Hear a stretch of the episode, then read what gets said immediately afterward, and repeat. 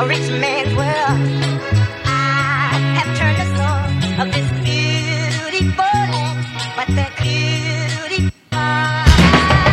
a rich man's world. I have turned the soul of this beautiful land, but a rich man's world.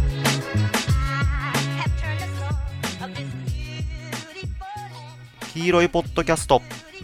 メイン MC の倉本です。この番組は語って楽しいきらびやかなポップカルチャー論からハードな現代社会をサバイブするための便利なライフハックまで、友人同士で様々なテーマについてざっくばらんに語り合う番組です。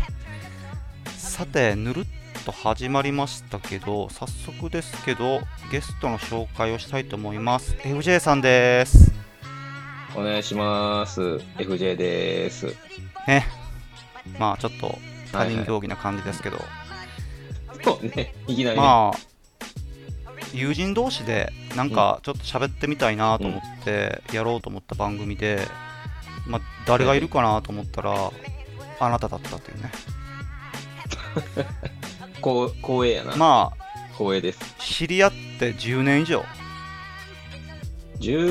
そうね、だから大学のまあちょっとね、19とか20歳とかよね。そうね。まあ我々実はまあいわゆるなんていうかな、平成世代そののアラサーだよね。そうね。その、うん、まあある程度それぞれのキャリアを積みつつ、まあなんか安定したりしなかったりもしつつ、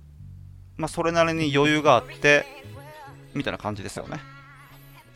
そうやね、うん、でまあ充実はしてるね。このタイミングでちょっとね、特に同世代の友人たちと喋ってみたいなって2人で改めて思ったので、こういう番組を立ち上げてみたんですけど、はいはいはい、まあ、実はねパイロット版なんですよ、うん、そうね、もう、 そう一発もね、一発目のまあこれを聞いてる人からしたら関係ないかもしれないですけど、ひょっとするとお蔵入りになるかもしれません。はい。そうね、0発目ってことやからね。そうそう、シャープ0回ですよね。そうね。はい、そうね。プロローグです。では早速テーマいきたいと思います。はい、今回はですね、はい、ドナルド・グローバー AKA チャイルディッシュ・ガンビーノが作っている FX 制作のドラマアトランタについて取り上げてみたいと思います。いいね。実はですね、アトランタ、今シーズン4がアメリカでもう放送始まっていまして、日本だとディズニープラス、まあネットリックスでも限定的に見れるんですけど、シーズン3まで現段階で見れるのはディズニープラスなんですよね。最新シーズンはそうね。その FX、 まあいろんな経緯があるんですけど、 FX が作っているドラマです。ドナルド・グローバーと主に監督を担当している演出とか撮影とか広村井がまあタッグを組んでる、なんていうんかな、日常コメディでいいんですかね。そうね、まあちょ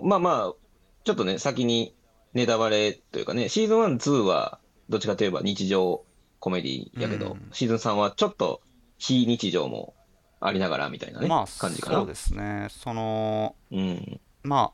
あ、簡単にストーリーってあってないようなものやねんけど、なんか、ね、大学もうちょっとシーズン1だいぶ昔なんで忘れてるんですけど、大学を中退した、うん、なんか文系の大学生の主人公のアーンが地元に帰ってきて、いとこでしたっけ、はい、いとこのペーパーボーイ、なんかラッパーをやってるらしいペーパーボーイにたかるようにマネージメントを始めてのし上がっていく話って聞いたらちょっと分かりやすいですけど、まあ、実際はそんなことはなくて、なんかダラダラしてる日常とか、なんか黒人コミュニティの中でのあるあるだとか、なんかね人種ジョークだとかを絡めつつ、なんかでも面白いみたいな、まあ、そうね、シニカルなギャグというかね、そう感じよね。まあギャグ、まあ正直ね笑えるんですよ、うん、そうね。なんていうんかな、まあ、俺は正直すごいそのハイブランドというかハイブローなものとして消費してるんですけど、まあ、全然実はそんなことなくて、誰でも楽しめる、特に黒人の音楽だとか聴いてる人たちからしたら絶対楽しめるんですけど、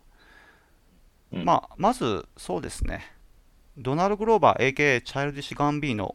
どのタイミングで知りました？僕はでもね、倉本からまあ、アトランタ教えてもらったっていうのと、で、だからその、あれよね、This is America はね、そうね、広村ライトの、まあ、ちゃんと、こう、まあ、日本でもこう、有名になったっていうので、まあ、ちゃんとまじまじと、チャイルディッシュ・ガンビーノのドナルド・グローバーって認識したのが、多分 This is America のね、はいはい、PV の。まあMV かな、結構バズりましたもんね、かなりね話題だったから。なんか俺すごい覚えてるのが、NHK でも取り上げられてて、そうなんや、そうなんか一時の NHK ちょっとおかしくて、なんかケンドリック・ラーマーのことも取り上げたりとかそうなんかそういうなんか変なタイミングがあったりとかして、まあなんかどっちかといえば広村井、まあ、日本人というかね、日本人なのかってところあるけど、そう、なんか日本人なのか日系アメリカ人なのかアメリカ人なのかよくわからないですよね。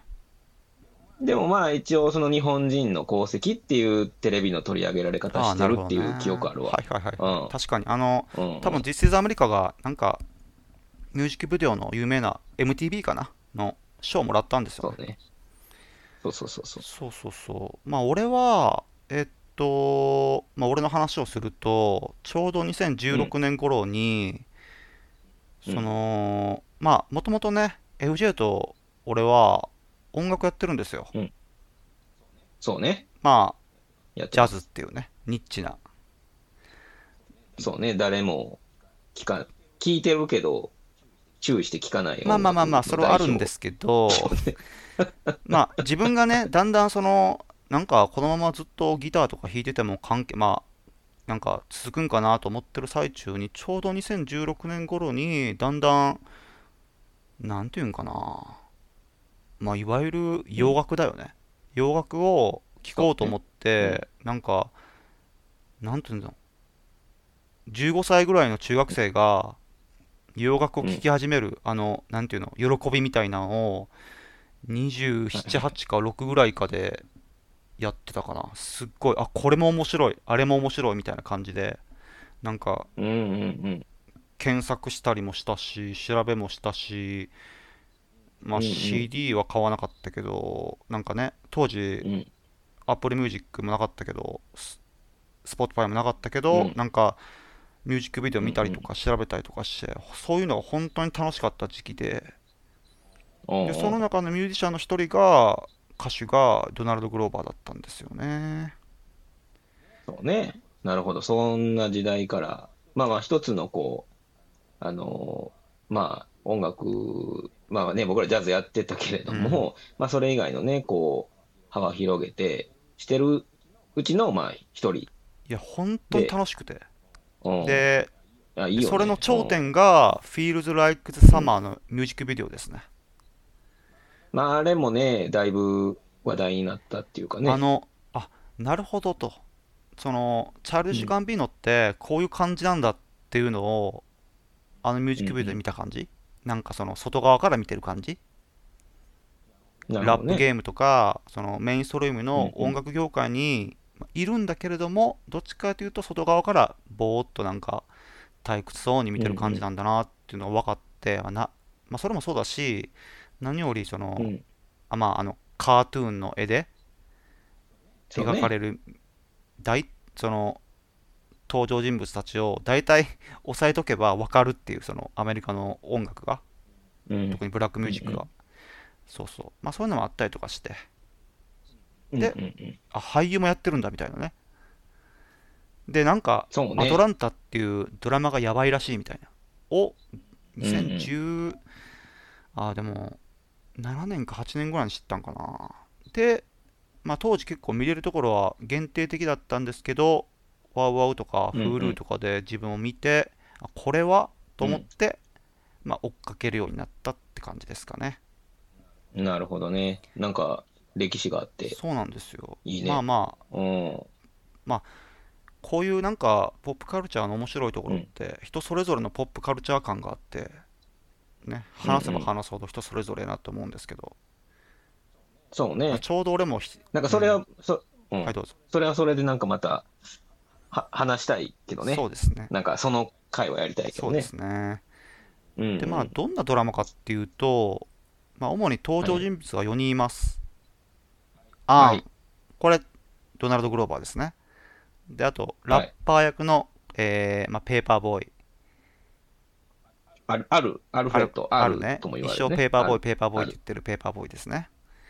であとダリウス、うん、これはまあダリウスですよね。みんな大好き。大好きですね。あの気だるい感じの。あと唯一の女性キャラであるアーンのパートナーであるバン。バンね。ザジービーツさんが、ね、これねかわいいね。4人ともその俳優としてのキャリアもだいぶ上々で、まあ、アトランタきっかけもあると思うんですけど、まあ、いろんな映画とか、うん、そのまあそういうのに結構出てるイメージですよね。ザジービーツはジョーカーの、そうでしたね、隣の、まあ、ちょっと妄想しちゃってね、そうそうそうそう、の隣の家に住んでた、ね、ホアキン・フェニックスに一方的に好かれる役のね、そうそうそうそうそうそう、あとあれだよね、まあまあ、全員売れてる、ね、全員売れてます、うんね、全員売れてる。皆さんね、これ、うん、シーズン4になったら多分祭りなんですよ。マジでこれ期待してる人多いと思うし、うん、特に2016年から始まったアトランタに思い入れ強い人って絶対いると思うから、うんうん、特にね、まあ、シーズン4がもうで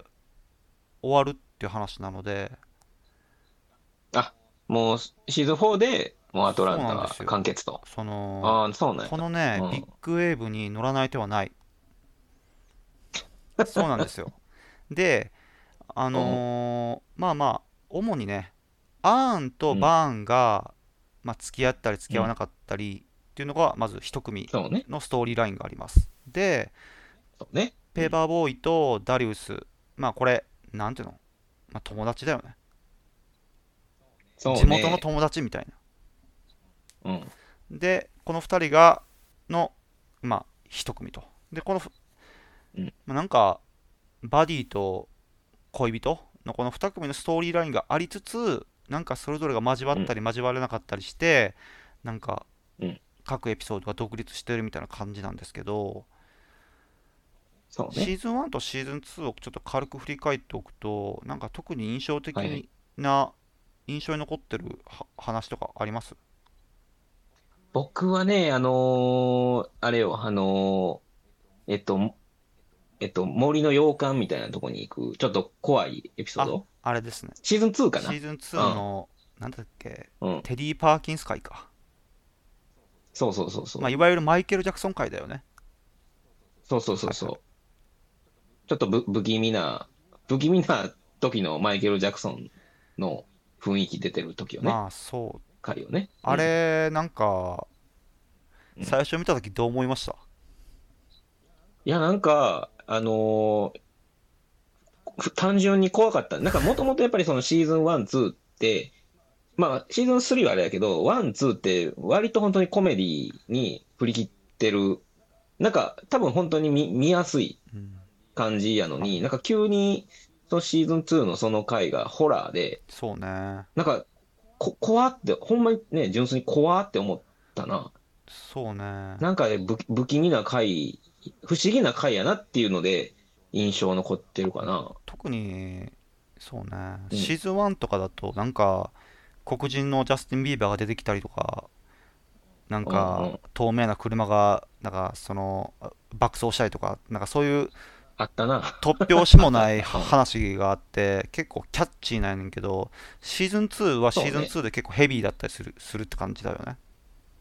うん、そうね。まあ俺は最初見たとき、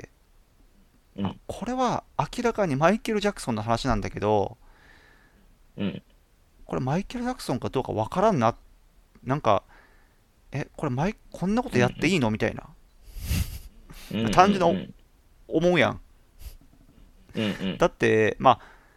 これ例えば白人がさそのマイケル・ジャクソンのモノマネしたってなったら大炎上ですけど、うん、それでも同じ黒人とはいえね、顔白く塗ってああいう特殊メイクまでしてやるのはありなんかなと思って、なんかハラハラしてみたのはすごい覚えてるんですけど、なんかねそういう意味でもこうなんやろね、そのギリギリを攻めてくるというか、ほんまに見てるこっちがヒヤヒヤするような演出だったり、まあ話のストーリーの展開だったりっていう。なんかそれが結構シーズン3はなんか色濃く出つつ、なんかなんやろね、そこ切り込むんやみたいなのはすごい感じたかな、今回のシーズンは。そうね、まあもともとねシーズン3とシーズン2の間ってだいぶ空いたんですよ、うん、そうね。2018年がシーズン2で、で、はい、シーズン3が2022年ですよね。そうね。で、海外でも2022かやったのかな、まあ、最低でも21年ですよね、うんうんうん、そうね。で、まあ、この間に何が起こったかっていうと、まあ、ブラックライブズマターですよね。そうね、まあ実際シーズン3でもその話は出てたね、うんまあ、割と直球で扱ってましたけど、うん、そうね。で、まあシーズン2の後のブラックライブズマターの、まあ、盛り上がり、まあもともと2016年に第一次の運動があったんですけど、まあ、うんうん、特にコロナ禍もあったし、その、うん、ブラックライブズマターに対してどう反応するんやっていうのはドナルド・グローバーはずっと考えてたんだろうなと思って、結構シーズン3を見終わった後改めて思いました。なるほどね。まあもう一人がやっぱりケンドリック・ラマーやってんけど、うんはいはい、まあケンドリック・ラマーがブラック・ライブズ・マターにどう反応するかっていうのは相当しんどいテーマやったし、まあ、うん、新聞聞く限りだと、まあ、大変やったやなっていう感想ですけど、まあ、そういうね、そのいろんな背景があって、うん、まあ結構ね、うん、シーズン3もキャッチーなとこがあったりするんですけど、うん、まあそうですね、ちょっとなんていうの、突拍子もない話もあるしみたいな。そうね、ほんまにむちゃくちゃやなみたいななんか笑っていいんかどうか分からへんみたい なのがあったけどね。なんかストーリーだけ口で言ってしまうとなんか不謹慎なんじゃないかみたいなね、うん、そうまあそうね。まあ、ちなみに、うん、まあガンガンネタバレしていきますけど、はいはい、まあネタバレしててもはっきり言って面白いです、うん、そうね。面白さ減りません。そうね、もうおっしゃる通りです。見ないとわからないです。そうね、なんか僕はまあ1回見てもう1回見てってしたんやけど、うん、なんかやっぱり2回目見るとまた変わるというか、なんかもちろんねストーリー一回見てて知ってるからあれやけど、うん、なんかこれどういうシーンなんやろみたいなのを、まあ、考えたり、まあ、ちょっとねネットとかでも調べたりして、ね、やっぱりねそのね黒人、まあ、いわば人種差別みたいなところを、うん、なんかもう一度こう振り返って、うん、なんかこういう背景でこういうシーンに、まあ、至ったのかなみたいなのがより分かるというか。そうね、うん、すごいシーズン3は、まあ、なんか風刺っていう言葉で言うのもちょっとなんかチープに聞こえてしまうけども、まあ、口で言ってしまえばね、なんか、うん、それこそ新聞で連載されてる4コマ漫画みたいな感じになっちゃうから。そうね、うんうん、まあいやでも本当にねなんか、まあ、それこそブラックライブズマターもそうやし、はい、まあまあ、その逆サイドにいる、まあ、白人の方の、うんなんか心情だったりみたいな、うん、もなんか描かれてたりしてて、なんか本当にこう人種差別というものに対してのなんか結構その大きく捉えたなんか回もあったのかなっていうのはちょっと感じたかな、僕の中でやけど。まあ極めてこう神経質な知性というか、うん、こう、うん、一生考えてるんだなっていう。いやほんまそうやで、うん、まあねちょっと暗くなっちゃいましたけど、まあ結構ね、はいはい、突拍子もない話が突然降ってきたりするんで、うん、結構ねシーズン3面白いんですけど、うん、まあ特に今回取り上げたいのは1話、うん3つの衝撃、はいエピソード2、はいシンタクラースが街にやってきた、はい、で4話目ザ・ビッグ・ペイバック、はい、で10話目のタラーレですね、はいまあ、ちょっとねこういう感じで見てますよっていうのをちょっと提示したくて、具体的なエピソードを取り上げるっていう感じです。はい。まあ、最初、どうでした？うん、1話目、3つの衝撃。英語だと、いやもうこれはスリースラップスって言うんですけど、はい。うんうん。いやもうこれはもう僕がというか、もう視聴者が一番衝撃を受けたんじゃないかなと思った。ほんまに。そうね。特に。いきなりのね、いきなりのこんな怖い。恐ろしい回をそうですね。いやほんま僕別の映画見てんのかなと思った最初。そうねまあ、うん、シーズン3すごい期待されてたし、うん、アーンとペーパーボーイとダリウス、まあ、あるいはバンがヨーロッパでなんかツアーしてるみたいな情報は入ってきてたんで、どんな話になるんやろな、なんかその観光みたいな話とか、そのヨーロッパでのなんかそのロケーションの豊富さみたいなのを期待してる視聴者をまんまと裏切る1話目でしたよね。いやほんま、いやもう言っちゃうとね、シーズン3はこのさっき挙げた主要人物4人が全く出てこない回がそうなんですよ、何本かあると。でそれが1本目からそうやったと。しかもそれが全部面白いと。そうなんですよね、これ冒頭の船湖上のシーンですよね。湖でから始まるんですけど、うん、まあなんていうか白人と黒人が船に乗ってて、そうなんか会話をしてるみたいなシーンから始まるんですけど、そうね。でこれ面白くて、まあこれはある男の子の夢なんですよね。そう。でまあ会話シーンがあります。まあちょっとあって、で夢から目覚めると、うんうん、まあ、学校の教室、うん、でこれなんか財団かなんかが社会科見学みたいな感じでブラックパンサー2の、うん、映画見に行きますよみたいな。そうね、テンション上がんねみんな。これ小学生のね、うん、実際にあった話でそうね、2017年か18年ぐらいになんか SNS で結構バズった、うん、俺も当時見てましたけど、うん、ミーム動画みたいなのがあって、うんまあ、それを明らかに模倣してますよね、うんうん、でまあなんかそれで騒いでしまって、まあ、踊っただけなんですけど、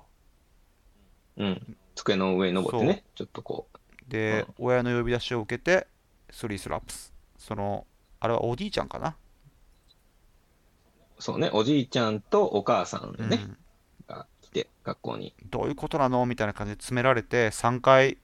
まあ、うん、ビンタされるっていうから始まる話なんですよね、はい、そうでこれなんていうかな、出てくる白人が全員怖いですよね。そうやね。なんかね、優しさに見えて、実は、むっちゃ差別的というかさ、悪意がないのなんか、悪意が。そう、悪意のない、悪が一番悪っていう、そこの怖さが、いや、なんかもう2回目もう1回見て、うん、まあ、いい、まあ、その後、ストーリー的に言うと、その後ね、ほんまに多分怖い、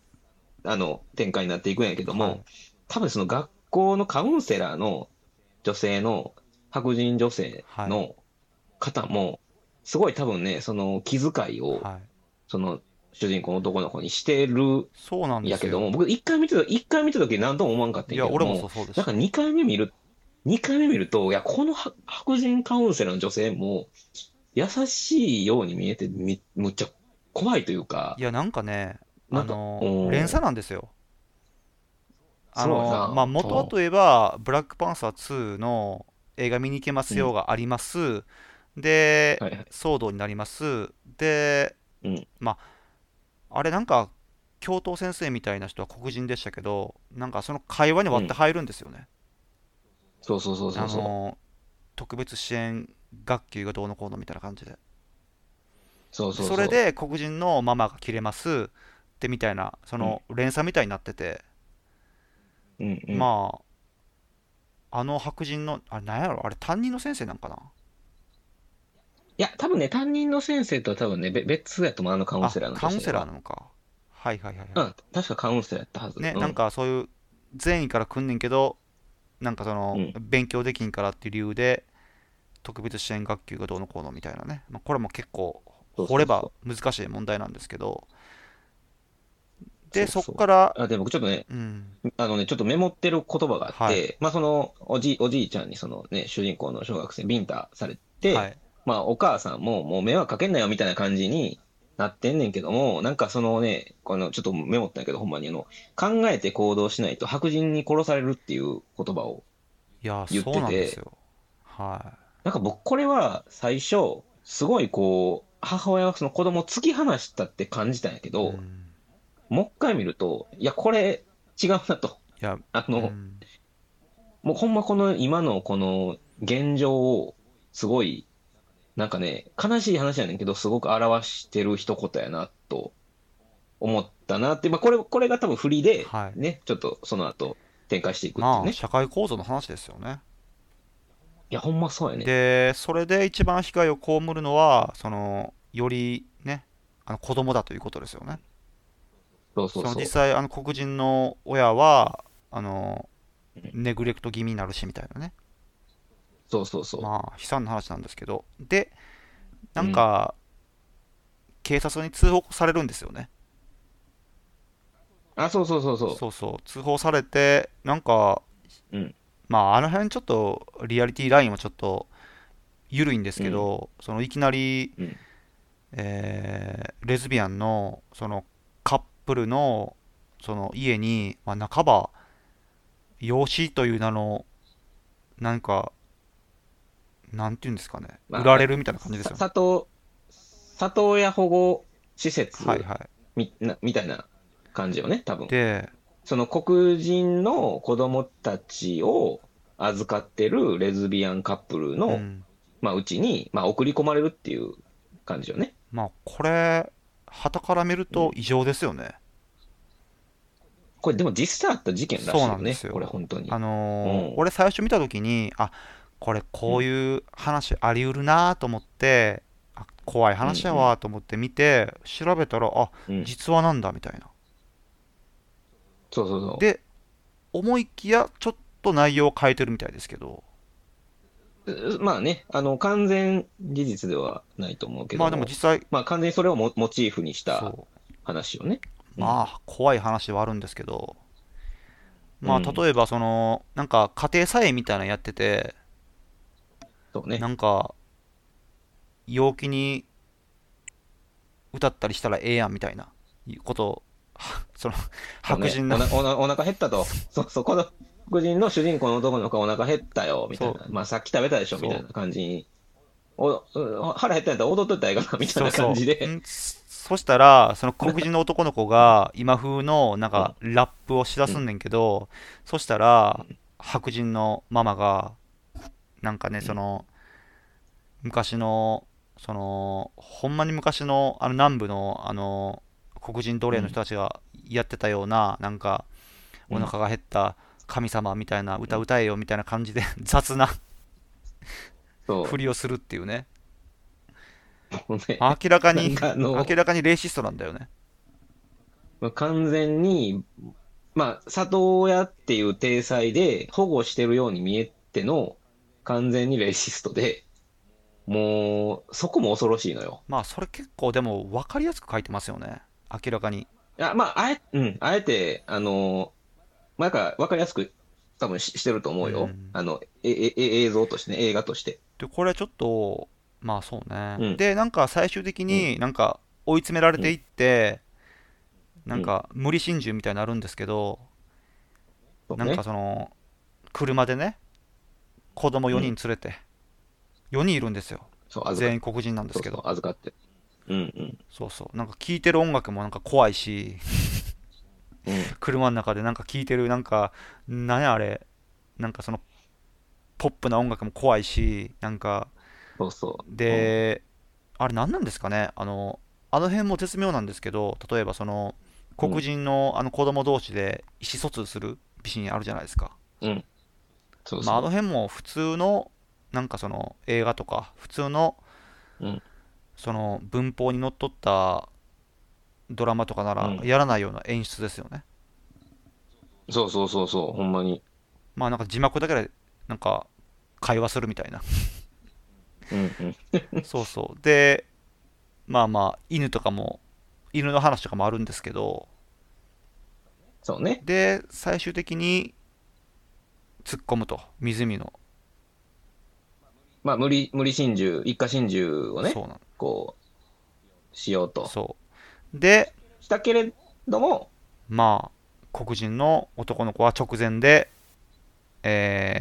脱出し家に帰ると、うん、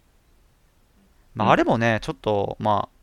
映画的といえば映画的だし、映画的ではないといえば映画的じゃないねんけど、うん、まあ普通はあそこで歩いて帰ってこれませんからね、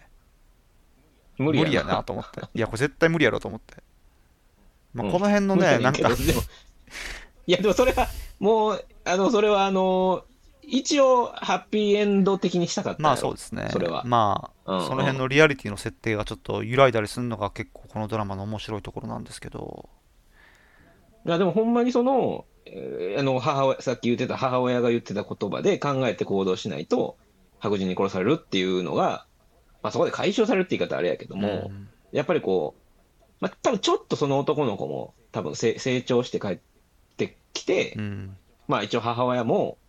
まあ、ネグレクト気味やったけども、まあちょっとこう受け入れるという か、ね、家族としてもう一回ね、冷蔵庫開けてスパゲティやるみたいなね、そうそうそうそう、まあ、あの辺はどういう意味なんかはその、うん、極東の島国に住んでる日本人からするといまいちわからんかったりするねんけど、うん、ほらあれあったじゃないですか、最初黒人の男の子が家帰ってきて、うん、カートゥーンかなんか見てるでしょ、うんうん、でなんかアニメね、うん、でなんか、うん、中継機みたいなのを氷かなんかで冷やしてるやん、うん、そうあったっけ、ちょっと待ってよ、あれがあれはとかは、うん、多分あるあるやったりするんかなと思うねんけど、そのアメリカの海外のその家庭のなんかアメリカ人なら分かるみたいなその辺もね結構ね見てて面白いんですよ。なんか描写がすごい、なんかまあリアルはリアルにしつつ、なんかリアルじゃない部分もドラマ的にする部分はありつつ、あるのかなとは、細かい部分には異常にこだわるみたいなね面白いな。そうそう、いや、あのシーン何やったのと思って、あれはあるあるなんかなと思って、ね、まあそういうのもあったりしつつ、でね、最後、うん、こうカメラがずーっとゆっくりクローズアップになって、ちょっとだけなんかベッドかなのか椅子なのかがきしむ音が聞こえて、うん、ね、アーンが目覚めるっていうね、そうねっていうか、アトランタって天井から寝てるアーン好きですよね。天井から眺めるアーンの、そうやなあれやな、多分相当こだわって撮ってるシーンですよね。あと僕ちょっとなんかこれなんか自分、いや別に意味ないと思うねんけど、自分がなんかちょっと気になったのは、アトランタこれシーズン3にすごい僕顕著になんか気になったのが、うん、シーン変わるときにまあ完全にこうブラックアウトしてシーン変わる、うん、まあそういう演出あると思うねんけども、うん、その黒い時間がちょっと長く感じたんやけど、あんま思わんかったそれってそれはあれですか、夢から覚めるタイミングですか。あ、もうそうやし、なんか別にこのエピソード1だけじゃなくて、その全体的になんかそういう撮り方っていうか、その編集の仕方を、いやごめんごめん、気になっただけやねんけど、なんかあえてそうしてんのかなと思って、なるほどね、ちょっと間を持たせるというか、うん、まあエピソードごとのその、うん、時間の長さはちょっと長くなってますよね。シーズンそう最終的に30、まあ、や40分弱、まあ基本はね30分程度やけども、30分弱ですよね。あそうやな、弱やけども、うん、多分エピソード10とか多分40分弱、37分8分ぐらいだったよね。結構長い話が増えてますよね。うん。そうね。まあそれもあるのかなって感じ。そうね、かもね、もしかしたら。そうそうそう。なんかちょっと気になっただけやね。なんかそこは、うん。このエピソードほんまに夢を見てる男の子の夢を見てる男の子を見てる俺らみたいなね。そういうことやな。いやいやいやみたいな、怖いんですけどみたいな。そういやでもこのねエピソード1からほんま僕はどぎも抜かされたというか、本当そうね。うん、まあ実際海外のレビューとか読んでると、うん、ほぼ絶賛で、うんうんうん、ただその視聴者的にはまあやや不満やったらしくて、うん、あ全体的にはちょっとねビュア数っていうかその、再生回数みたいなこともちょっと減ったりとかしてるんですけど、シーズン全体で。あそうなんや。まあ分からんではないなと思いますけどね。まあそのなんかシーズン1、2の感じで見ると、そのなんやろ、まあ、がっかりする人の中にはね、もしかしたら確かにいるかもねっていうのは理解するというか、そうそうそう、まあ出てけえへんからね、まあその最後の1分2分ぐらいしか案出てこうへんっていう。そうそう。でそういうオープニングがあって、うん、で次第2話目ですよね。そうね、まあシンタクラースが街にやってきたと。シンタクラースって何みたいな。そうそういや僕も調べたわ。僕も調べました。最初何なのかなと思って、うん、ほったらかしにしてましたけど、うん、サンタクロース的なと僕は勝手に理解してるけど、そうそう、まあ、オランダのねなんかその民間伝承ですよね。そうね。でまあまあこのエピソードでだいたい4人が今どんな感じなのか。ようやくね、全員出てくると。そうそう。で、なんか、フラフラしてんなーという話ですよね。ま、ちょっと、このエピソード2で、ギャグ界戻ったっていう、なんか、安堵はあったかも。そうす。僕の中で。ああ、そうね。まあ、でも、結構、でも、どぎついんやけど。まあ、なんか、ズワルト・ピートっていう、その、黒塗りの、うん、まあ結構日本でも話題になったことありましたけど、黒塗りのその白人が肌を黒く塗ってなんかするみたいなことが出てくるんですけど、はい、まあそれが中心といえば中心にありつつ、ダリウスとバンが合流してなんか謎のイベント、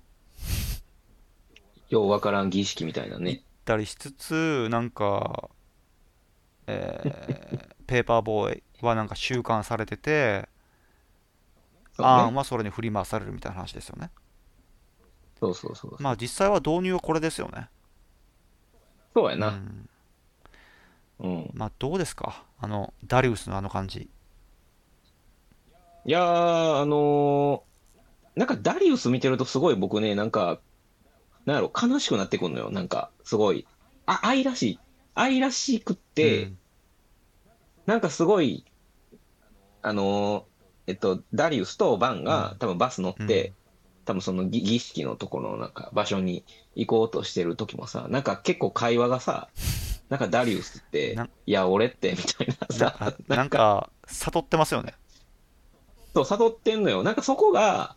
いやでもラキー・スターフィールドをね、その俳優さん、うん、むっちゃかっこいいやん。かっこいいですね。ファッションもめっちゃいいです。そう、むっちゃかっこいいのに、なんかああいう役できるってなんかすげえなと思うわ。なんか目が潤んでるんですよね。うん、そうやね。なんかずっとなんか涙目というかなんかよ、いやなやんダリウスってそうなんかメンタリティも常になんか整ってんねんけど、なんか猫みたいなフラフラしてんねんけど、でもなんかね、マイケル・ジャクソン界でも被害に遭うのはダリウスやしみたいな、そうそうそう、まあなんか、まあちょっとね、ナイジェリア系っていう、まあ今日、あ、そうそうそう、まあちょっと今日別にね深掘りはせんけど、そのエピソード3の、あの回でもダリウスがパーティー行ってみたいな、あれね、はいはい、ハゲてる兄ちゃんに大丈夫かみたいなこと言われるけどもみたいなあ、なんか周りがほっとかへん感じよね、そうやね、そうやね、そういやもうダリウス光る、なんかようやくこう久しぶりダリウスって思った回やわいやもうエピソード2は着てる靴じゃない、履いてる靴とかもなんかどんな靴やねみたいな、いやそうそう、ほんま英語も聞き取りにくいしね、あそうなんや、そうそう、すごい聞き取りにくい、それわざとやってんの、それ役柄として、そうわざとやってんの、いやと思う、そうやと思う、ああそうすごいな、なんかストーナー系っていうか、なんかいろいろなんか決まってそうな、なんかぼーっとしてるそうな英語ですよね、ぼーっとしかもボソボソっと喋るしな、そうすごい、まあね、まあこのなんかね、でなんかペーパーボーイが、グルーピーの女の子となんかトラブルになんねんけど、ちょっとねお姉ちゃんとそうそうで、あそこでなんかシンタクロースが来たみたいなことを言われて、女の子2人が喧嘩になるみたいなね、そうね、まああの辺ちょっと字幕はないからわからへんねんけど、なんかねリアーナがどうのこうのって、黒人の女の人が言ってて、あ、そうなんや、多分そうだと思います。まあその、シンタクラースって言った白人の女の子に黒人の女の子がキレるっていう話やねんけど、まあその辺はリアーナって聞こえてんけど、どういう意味なんかなと思いつつ、ちょっとねよくリアーナよう出てくるよね。実はエピソード1、まあ、もうちょっとメモってたんやけど、なんかエピソード1のその、レズビアンのその、はいはいはい、里親保護施設みたいなところでも、リアーナのインスタどうのこうのみたいなこと言ってて、そうだね。リアーナむっちゃ出てくるなっては思った。まあ、リアーナはアイコンですから。うん。そうやな。うん、で、まあまあ、言ってしまえばそれだけの話なんですけど、はい、まあなんか、まあね、だから、どうぞどうぞ。2パック生存説、だからあれそうね、あのシーンやろ、そう2パック生存説いや、あれはなんなん笑ってシーンなの、分からんかった。でもいや僕衝撃しちゃってんけど、あのシーンでもよくよく見たら、なんかバン、まあエピソード10でバンが主役になるんですけど、ね、バンに何か引導を渡すような感じだったのかなと思って、バンの何かインスピレーションになってのエピソード10なのかなってちょっと思いました。まあ10エピソード10ってちょっとバンいかれてんなって思うやんか。まあまあそれはちょっと過去がいろいろあったって話だけど、そう捉えることもできるんか、確かに、まあ、ちょっとバンはかなりシーズン3では、まああんまり出てこないし、途中でおらんくなるし、不安定なキャラですよね、そうね、なんかちょっとキャラ僕変わったんかなと思ったかも。そもそもヨーロッパに来た理由がいまいちわからんしみたいな、そうね、なんかいろいろあって辛くてみたいな、ヨーロッパ来てみたいな話だったよね、まあ結構なんかエピソード2はその、導入にしてはどういうことみたいな話で終始して、結局わからんまま進んでいくみたいな感じなんですけど、そうね、はい、でその儀式はよくわからんかった、ね、確かにもう笑って、いやまあちょっと、いやって衝撃受けたけど、まあ後から来る何これってので笑ってもうたんやけどなんか、まあ、どんな儀式やねん、まあこれはあえてね今明言しないけども、あえて言わんけども、どういうなんか急にバーンってなんかラップみたいな、なんかそうねゴムのなんかラバー製のなんかみたいな降りてくるみたいな、人の拷問の仕方ってこんないろんなバリエーションがあるんだなって感じですよね。そうやな、なんかそう、はい、大事かけてな、ちょっとまあまあちょっとそれはいいや、はい、ごめんごめん。で次4話目、まあこれ一番、はいはい、まあ刺さるエピソードですよね。ザ・ビッグ・ペイバック。そうね、なんかまあその結構やっぱこうアトランタのこの全てのシーズンにおいてやっぱりこう黒人差別、人種差別の中でも黒人差別に対してのこうやっぱ声を上げていこうっていう姿勢が見られる中でのこの4話、その逆というか、なんやろ、なんか単純に逆でもないんやけども、その白人というか、なんやろね、そのルーツをすごいやっぱりなんか気にする話やなっていうのは感じたね、まず第一印象としては。ああ、そうね。あれなんか主役の白人の人って何系って言ってましたっけ？何やったっけな、ハンガリーや、ハンガリー。なんかメモってたわ、うん。ビザンツ帝国にではなんか奴隷だったみたいな話ですよね。うん、100万年前は俺も奴隷やったで、いやそれ100万年前の話やんって軽くあしらわれるっていう。そうそうそう、なんかどこが基準やねんって話だよね。だから実はまあなんかうん、過去祖先がその黒人を搾取してたがゆえに、その黒人の祖先がね、あの黒人の孫の孫の孫ぐらいの人が、まあ、金返せと、賠償しろと、いう話ですよね。そう、ひいひいおじいちゃんひいひいおばあちゃんは白人たちに奴隷にされとったんやっていうのを現代あのまあ、白人に対して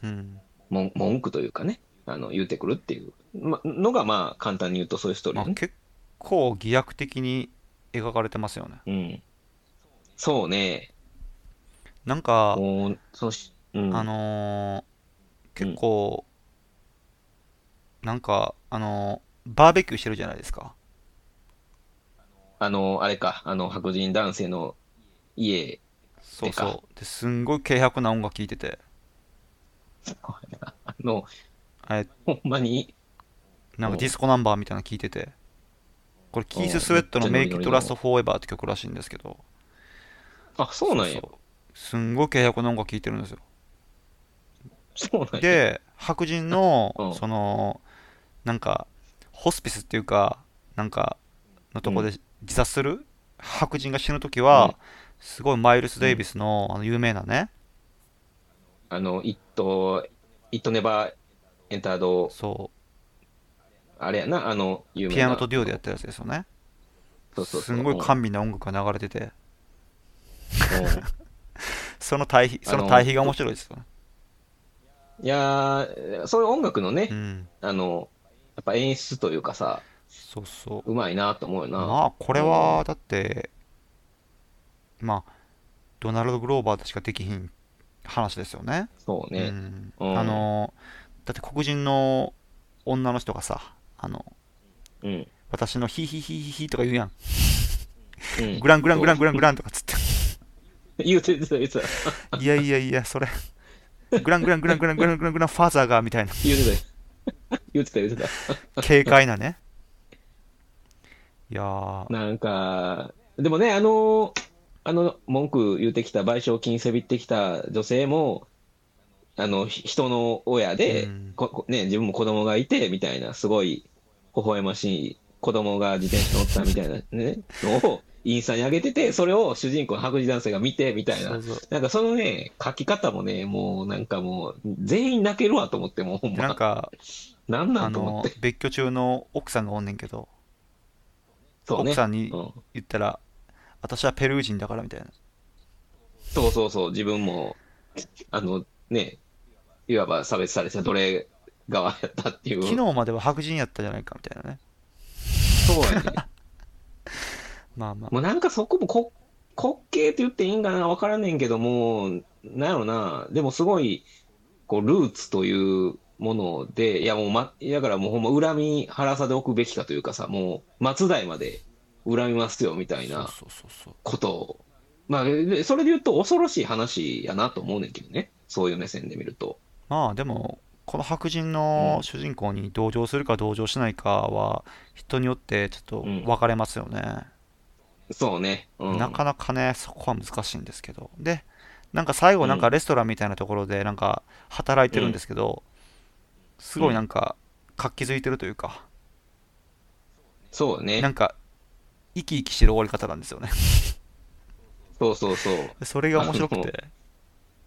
アルバイトみたいなもんね、アルバイトのお金をその給料何%を賠償金に当てますみたいなそうそう、なんか過酷な労働やねんけどすごい楽しそうに働いてて、本人が一番画面の中でその楽しそうにしてるシーンなんですよね。そうそう、ね、これ今回 15% で、そうこれ最初の始まり方がなんか万引きするシーンやったよね。なんかそうそう、ちっちゃいお菓子、そうなんかファッション感覚で万引きしてしまうねんけど、まあ、これよく考えたら、うん、まあ、うん、白人だからだっていう話だと思うんですよ。おうおう、黒人だったらこうはならんのかなっていう。おうおうおう、黒人だったらこういうなんかもっと気をつける、こんなファッション感覚で万引きはしないっていう描写やと思ってんけどな、うん、ああそういう捉え方、まあその警察を呼ばれるっていうことが白人と黒人では明らかに意味が違うから、そうね、多分万引きのシーンはそういう意味だと思うねんけど、ああなるほどね、まあ緊張感の違いよね、犯罪に対する。そうよね、うん、まあとかね、いやもうあったりとか、ね、うん、なるほど、散りばめられてんな、ほんま。そうそうね、エンディング曲がミニ・リパートンっていう有名なね歌手のレフレアーズっていうね、うん、あちょっとそこちゃんと聞いてへんかったかも。すんごい有名な曲です、これ。ごめんごめん、なんかいや僕その最後のレストランのシーンはの客が、うん、黒人客だけなんかな気になるねんな、気にしてて多分そうやったと思うね。ちょっとねアジア系っぽい人は見えたんやけど、人種比なんか逆転、そう人種比率よね。そうそうそう、あれ多分そういう風にそういう描写演出してると思います、うん、やっぱしてるんやな、うん、ちょっと そこ気になって、ごめんちょっと音楽入ってきてへんかった。そうそう、音楽はねすごい有名なソウルの名曲なんですけどまあ、いやでもこれね、マジで、ね、アトランタあれよ、ごめんなさい、ちょっと、はいはい、アトランタは、その、BGM でかかってる、まあ、演出としてかかってる音楽を、僕は結構、シャザムで検索するわ。あ、なるほど。うん。結構、なんか、いやそれこそ、もう、マイルスのの曲、何やったっけなと思って。はいはいはい。音がマイルスやからそうね、すぐわかる、何やったっけなと思って。でもあれほんま多分数秒しか多分流れへんから、うん、もうそれをもうシャダムしたら一瞬で出たから、ああこのアルバムやったと思って、マラソンセッションの、ね、そうそうそうそう、そういう楽しみ方も実はアトランタってあって、結構ねかかってる音楽とかが多分ね表現、このシーンこのことを表現したいってなった時の最適な音楽を多分出してんやろなっていうので、分からん音楽も多いから、そうね、結構検索というかするようにしてるわ。なんか異常にセンスがいいんですよね。うん、そうよね。そうそうそうそう。まあ、これね聞いてる方分かってくれると思いますけど、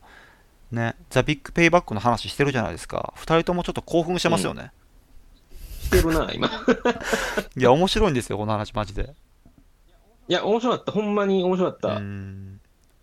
で。これ見てほしいな、見てほしいですよね、はい、で、はい、まあいろいろありました。まあ面白かったです。で10話目、はい、タラーレ、これどう見ました？これは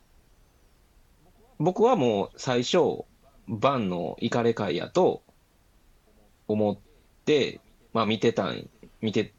1回目も見て2回目見た時もそうなんかなと思ったんやけど、これちょっと後で話したいんやけど、はい、最後の最後の最後のシーンで、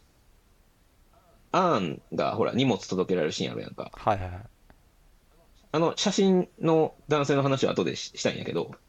なんかありましたっけ？これ僕ちょっと後で話そうじゃん、これ。そうですね。まあ、うん、オッケーオッケー。なんかバンはどうやらその後行方不明になり。うんなんかあれパリなんかな、パリで生活してるみたいな話ですよね。そうそうそうそう、別人になってるんですよね。実はこれってうん、まあ文学だとかあと、うん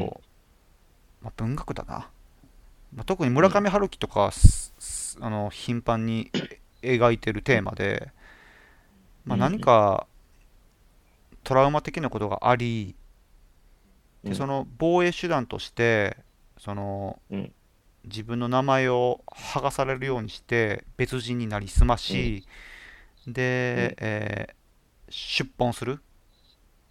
逃走するみたいな話を結構村上春樹って描いてると思うんですけど、うんうん、ああここでこういう話するんやと思って結構びっくりしました。だからアメリよね、うん、アメリになってるっていうね、うん、完全だから最初バン出てきた時僕あれこれバンって思った。なんか完全に別人似てるけど別人かなって一瞬思ったんやけど、まあまあ別にそれはね、まあ、バンやってなんねんけどそれぐらい変わってると思った。フランスなまりの英語ね。そうまそうそうすぎるっていう。ね、ほんまに。まあ、俺はもうすぐ気がついて、あ、これ多分演じてることによって、なんか、うん、遠ざけたいことがあるんだなっていう、すぐ分かったんですけど、ね、うん、たまたまアトランタから旅行しに来てる、まあ、とある理由で、旅行しに来てるんですけど、うん、3人組の女の子が。ね、街中で 見かけるみたいなね、バンを。うん。そうそうそう。まあ、何から話せばいいかな。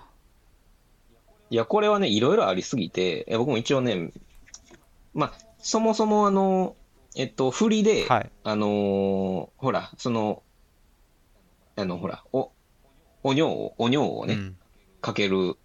まあ、ちょっと風俗嬢的なお仕事を多分、されてるってことよね。確か人たちって男の人に放尿しに来たんですよ、この人たち。そやな、うん、で出稼ぎみたいなもんな。そうそう。なんだっけ6000ドルやったっけ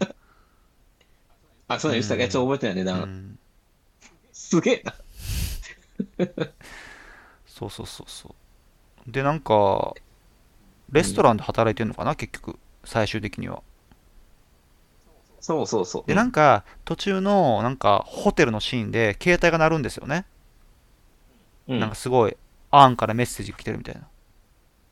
そうそう、アーンもそうやし、なんか、いろんな人から、ピンピンピンって、ね、そうそうこう、iPhone のメッセージが入る音がね、まあ。その時点で、あ、これはバンなんだなってわかるんですけど、そうね、別の世界の話ではないと。ね、で、うん、なんつうかな、なんか、これ、ちなみに、女の人が脚本書いてるんですよ。あ、そうなんや。そうそうそうそう。唯一と言っていいのかな。そうそうそうそう。で、まあそれもありつつ、なんか出てくるなんかハイテンションの白人もなんか、うん、なんかうさんくさかったり、うん、そうそうそうそう。そうね、なんかフランスでまあパリで雨になってるんですけど、なんか無駄な活劇があったりとかして。うん、そうね。そうそうそうそうね、まあまあいろいろありつつカチカチのフランスパンでそうそうね人殴るとかねどうですかこういう経験ってないですか、うん、FJ さん。こういう経験、まあ何らかちょっとこう悲しいっていう言葉あれかもしれないけども、まあ心的外傷だよね。まあ心的なストレスがあった時に、うんそのうん、心の防衛手段としてああいうことになりうる可能性はありますか、うん、FJ さんは。今まではないんやけども、まあ、ないんやけども、まあでもだからその完全別人格に、うんまあ、なってしまうっていうことをまあなんか2回目見てなんかようやくちゃんと理解したというか、うん、このエピソード10ってなんか最初ほんまイカレかいやなと思ったんやけど、うんなんかほんまにまあ、要するに気をてらった回だと、うん、そうだからあえてそういうほんま意味わからんシーンばっかりやん。そうわかんないですよ、うん、なんか、うん、手とかねなんかそのタラーレっていうあれには意味があるらしいんですけど。あそうなんや。そうそううん、フランス革命期に実際に存在した、異常食欲者の軍人らしいです、うんうんあ、そうなんや。そう。まあ、これは調べないと分かんないですかったですけど。あ、ちょっと調べてへんかった。そうそう。なんかまあフランスやからそういうネタ持ってきたんかなと思ったんですけど、うん、なるほどね。よたらわれっつってね。うん、そうそうそう。そのなんかちょっとスラムっぽいところでもね、そうたられ言うてたりとか、うん、まあそのね手よね、手の料理。手の唐揚げね。手の唐揚げ。まあまあそんなことさありえへんやん。だっていやありえへんありえへん。リアリズムでもなんでもないし、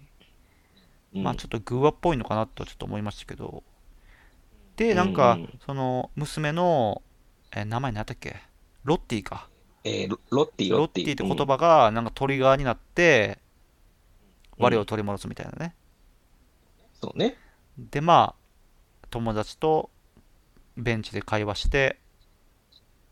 まあそうね、実はこういうことがあって、まあ、自殺未遂もしてみたいな話があって、で最後の、うん、エッフェル塔おっさんがね、こう俺ほんまに声出して笑うシーンなんですけどね。うんうん。いやあれさもう綺麗なエッフェル塔と満月の綺麗なシーンでさ、うん、ちょろちょろちょろちょろみたいなさでなんか長ないみたいな、長ないって思ったところに、ね、こう、うん、ちゃんとオチがあるっていうね。そうね。まあ最低の終わり方ですよ。いや最低の終わり方やけど、いやおもろかったけど、まあ、最高ですよね。うん。そうなんですよ。なんかね。エピソードごとに全然違う話だし、うん、まあね、まだいや全部すごい話、全部すごいんですよ。うん、まあまあ俺はタラーレを見ながら、俺はタラーレかもしれないと思いながら見てましたけど、うん、まあね倉本はまあまあまあ僕はもうね倉本さんも十何年知ってるからあれだけどまあね。そうまあ面白いですよね、うん、うんうん、なんていうんかな、まあとにかく面白いです、うん、シーズン4が放送されて、まあ、うん、ちょっとねタイムラグがあると思いますけどアメリカと日本では日本いつなりそう？シーズン3の感じだと放送終わってから3ヶ月後ぐらいかな。じゃあ来年の後半ひょっとしたら早くなるかもしれない、遅くなる可能性はないと思います、うん、そうまあ絶対見てくださいシーズン4皆さん。いやほんまにでちょっとごめんな話戻んねんけど、はい、そのスタラーレのエンドロール終わった後にちょびっとシーンが、うん、あんのあんねん全然知らんかった。見なあかんねんそれ。じゃあ今言わんとこはこれ。あそうなん、うん、見てなかったわ。いや実はいや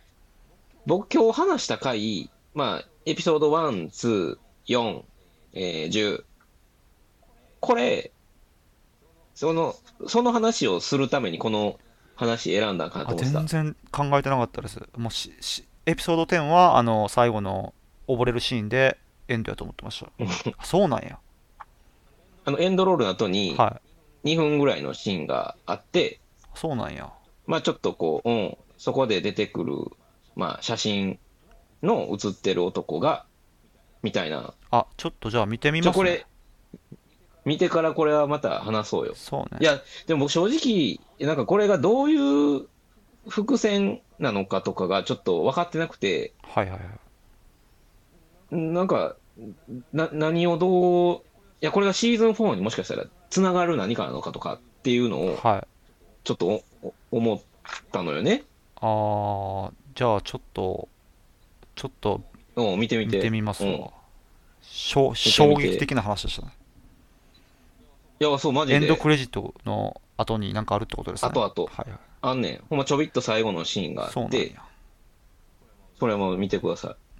い。でもほんまに今それでとエピソード1と、はい、4で1と4で関わってくる。なるほどね。うんなるほど。それ見てください。なるほど。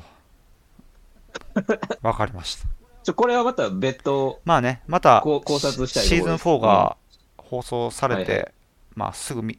た後にまた撮ってみたいと思います。はい、まあね、正直ね、ドナルド・グローバーに関しては、俺相当愛着があります。ね、特になんか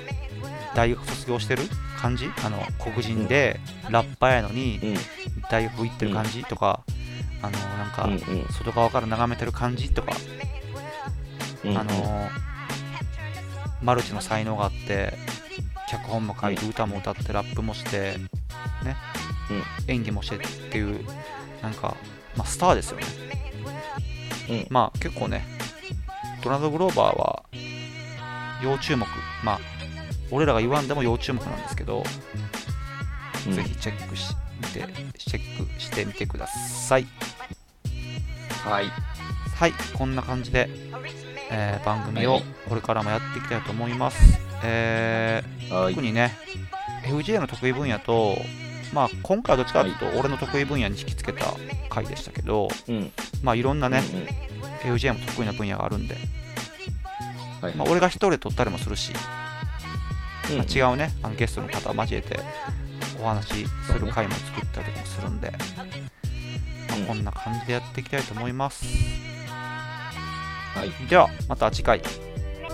ご清聴ありがとうございました。さようなら。ありがとうございました。さようなら。